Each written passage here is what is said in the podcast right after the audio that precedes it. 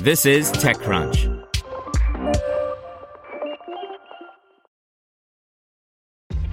This episode is brought to you by ShipStation.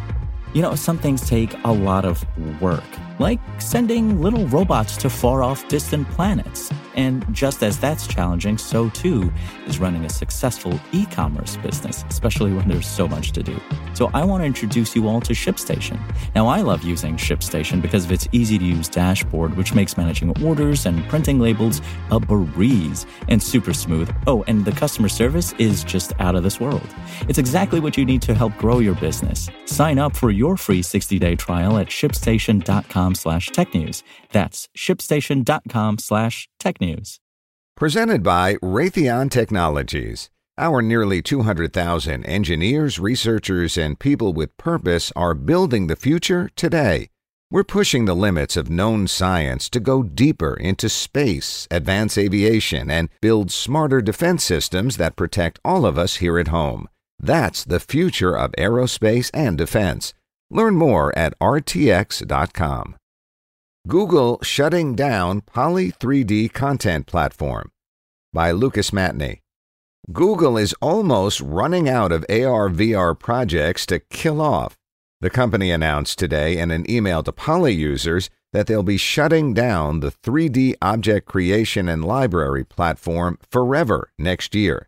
The service will shut down on June 30th, 2021, and users won't be able to upload 3D models to the site starting April 30th, 2021. Poly was introduced as a 3D creation tool optimized for virtual reality. Users could easily create low poly objects within VR tools. The software was designed to serve as a lightweight way to create and view 3D assets that could, in turn, end up in games and experiences, compared to more art and sculpting focused VR tools like Google's Tilt Brush and Facebook's, now Adobe's, Medium software. Google has already discontinued most of the company's AR VR plays, including, most notably, their Daydream mobile VR platform. The AR VR industry's initial rise prompted plenty of 3D centric startups to bet big on creating or hosting a library of digital objects. As investor enthusiasm has largely faded and tech platforms hosting AR VR content have shuttered those products, it's less clear where the market is for this 3D content for the time being. Users that have uploaded objects to Poly will be able to download their data and models ahead of the shutdown. Want to learn how you can make smarter decisions with your money? Well, I've got the podcast for you. I'm Sean Pyles, and I host NerdWallet's Smart Money Podcast. Our show features our team of nerds, personal finance experts in credit cards, banking, investing, and more. And they'll help you make the most of your money while cutting through the clutter and misinformation in today's world of personal finance.